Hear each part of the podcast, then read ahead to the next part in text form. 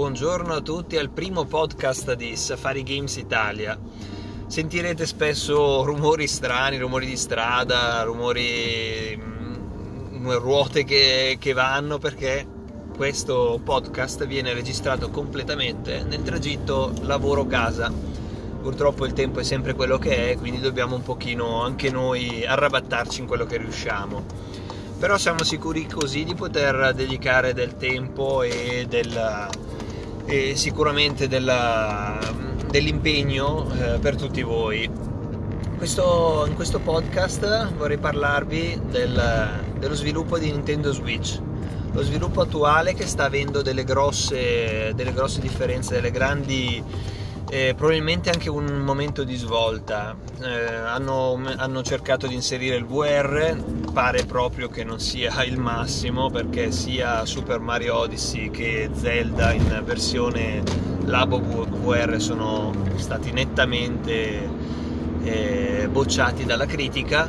Noi non l'abbiamo provato per ora e, e comunque non, non è, non è quello per cui secondo me Switch è, è finora il, il, miglior dispositivo portatile che sia mai stato lanciato nel, negli ultimi anni. Questo non solo per il fatto di, di avere in mano giochi veramente di lusso, di, di, una qualità superiore come appunto Zelda Breath of the Wild, Super Mario eh, Odyssey, eh, Smash Bros. che quanto pare sta mietendo vendite come, come Dio comanda. Questo perché? Perché si presta benissimo a essere una console dei remaster, delle, dei remake, magari dei remake, quelli non, non sanno cosa siano, perché costano. E, ehm, però al contempo è l'occasione per molti di noi, molti di noi che non hanno magari eh, giocato mai su, su, PC in maniera massiva eh, oppure se l'hanno fatto non eh, gli sono sfuggiti certi giochi perché appunto stanno nella marea di giochi che escono sugli shop ve ne sono alcuni veramente interessanti che vanno a riprendere piccoli, delle piccole gemme del passato e ce le ripropongono.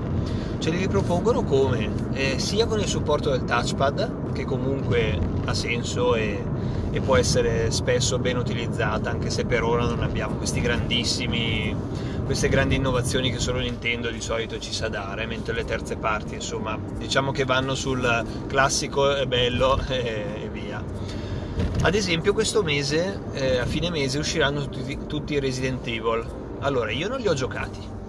Ero piccolo quando è uscito Resident Evil 1 e 2, eh, anche se sono nato in quel periodo eh, videoludicamente parlando, perché avevo già 13 anni, 14 anni.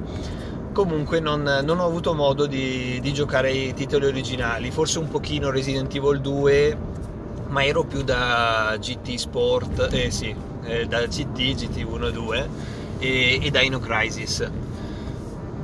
E, ehm, esempio, adesso a fine mese usciranno invece tutti i Resident Evil e secondo me è l'occasione per chi non li ha mai giocati e solo dopo aver magari eh, visto come sono perché eh, il problema di, queste, di, questi remake, di, nuove, eh, di questi nuovi giochi che vengono riproposti è che un dinosauro come me, classe 86, che magari li conosceva già, ha sempre quel fattore nostalgia. Eh, vi faccio un esempio, Final Fantasy VII, Final Fantasy VII è un capolavoro, lo sappiamo, mm, chiunque lo dita come tale, eh, ha una trama ancora attualissima, eh, è, un, uh, è un JRPG che comunque eh, non, eccede, non, eccede, troppo nel grinding nel, ed è comunque un piccolo capolavoro, però è un capolavoro agli occhi di chi l'ha conosciuto anticamente, e parlo proprio anticamente perché è una versione del 97 la prima, cioè questa qui è già una remastered, è vero che dal punto di vista grafico comunque ha una bella, eh, una bella presentazione, però agli occhi di oggi è vecchio, parecchio vecchio. Gli sfondi sono comunque, forse gli sfondi che erano la cosa più bella, eh, nei vecchi giochi gli sfondi erano fatti acquare- sembravano fatti acquarello, poi tecnicamente non lo so come venivano fatti, però erano belli. E mm, appunto Final Fantasy si presenta comunque un titolo vecchio, non può piacere alle nuove, alle nuove generazioni. E, è, troppo, è troppo slegato da quello che è ormai il presente. E poi c'è lo scoglio della lingua inglese. Tra l'altro non era una lingua inglese eh, particolarmente curata, ma c'era anche dello slang. Barrett, uno dei protagonisti, spesso eh, parla eh, contraendo le parole, quindi comunque si fa un pochino più fatica. E pensate che quando l'ho giocato la prima volta avevo 14-15 anni, quindi ero veramente eh, diciamo, eh, avevo una conoscenza molto rudimentale dell'inglese. Ecco, adesso, adesso è abbastanza è, più potabile, si riesce comunque a giocare. Ecco, però il mio dubbio è che appunto tutti questi giochi che erano capolavori del passato, nel presente non siano, non siano apprezzati come tale. Eh, non so cosa ne pensate, me piacerebbe tanto eh, avere modo di interagire, sentire qualcuno, qualche, qualche giovane, qualche giovane, anche qualche millennial, in modo da confrontarsi e capire che cosa si cerca adesso, eh, quali giochi sono più interessanti, perché anche per noi che non facciamo i recensori dal punto di vista eh, del lav- eh, lavorativo, però per pura passione, ecco, non è facile andare a selezionare i giochi, lo facciamo con il nostro gusto e questo potrebbe essere anche un, diciamo, un limite per quello che abbiamo bisogno del vostro, della, della vostra interazione ed è quello il bello, poter eh, avere un punto di vista nuovo. Ecco, tornando al nostro, al nostro argomento principale, ecco, uscirà, usciranno i vari Resident Evil. E, eh, l'1 e il 2 secondo me sono molto vecchi, sono molto vecchi e avranno lo stesso problema di, eh, di Final Fantasy, cioè agli occhi dei giovani non saranno, saranno una, roba, una roba veramente, una roba arcaica però spero proprio di essere smentito perché io per la prima volta forse me, eh, avrò modo finalmente di giocarli. Certo, ricordatevi che eh, sono molto più lenti. Eh, poi è uscito il remake, il remake è eccezionale. Eh, eh Resident Evil 2 l'ha provato la, il, nostro, il nostro collega e founder Giganico e l'ha trovato veramente stupendo. Quindi, come diffi- sarà difficile andare a conquistare dell'utenza Switch in questa maniera. Senza dubbio, però, si andrà a prendere quella fetta di utenza che aveva passato, che ha un passato già videoludico alle spalle. Poi si è parlato anche eh, di una Switch eh, low cost, eh, magari più piccola, magari senza possibilità di togliere i joystick io non ci credo, non ci credo perché la, la, forza di Nintendo Switch è stata proprio questa qua, di proporre un, eh, una formula dock portatile che funziona, una formula che non... Ehm, non, non c'è, e forse quella è la differenza. anche le pubblicità quando l'hanno lanciata sono sempre state lanciate verso, sono sempre state indirizzate verso il gioco in compagnia è pur vero che ormai Nintendo 2DS e il 3DS stanno comunque giungendo al, a, a alla, diciamo alla fine del loro ciclo di vita e proporre comunque una Switch eh, più, più parca nel, nel prezzo potrebbe andare a conquistare quella fetta di utenza. E vedremo, lo vedremo di sicuro hanno detto che alle 3 all'E3 2019 non verranno fatti annunci hardware, il che non significa che non lo possano fare subito prima. Vedremo nel prossimo Nintendo Direct, però al momento non abbiamo alcuna particolare comunicazione a riguardo.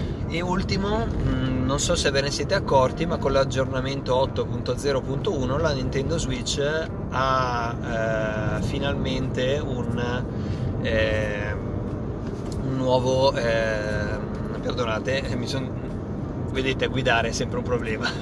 Non si riescono a fare due cose insieme siamo uomini. No eh, allora Nintendo Switch con l'ultimo aggiornamento ha abilitato l'overclock dinamico.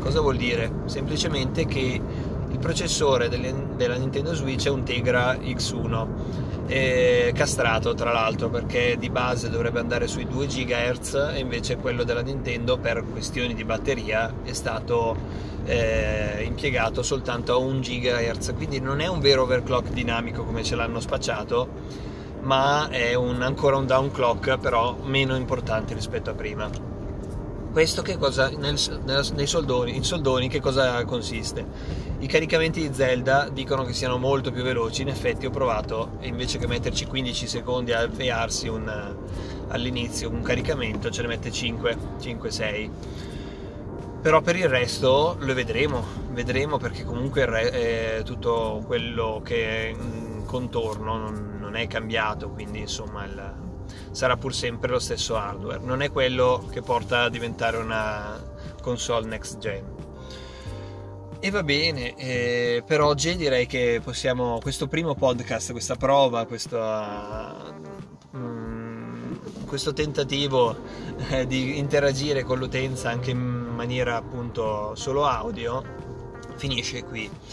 Noi vorremmo avere tanti feedback, vorremmo capire che cosa, di che cosa parlare assieme, magari eh, fate delle domande che, a cui potremo rispondere o anche dei commenti eh, da riportare comunque nella prossima trasmissione.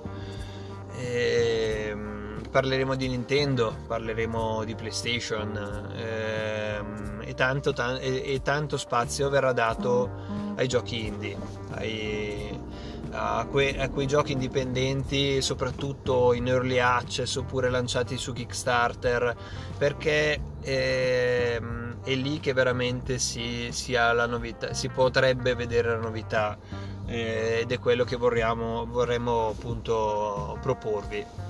Ciao a tutti e alla prossima!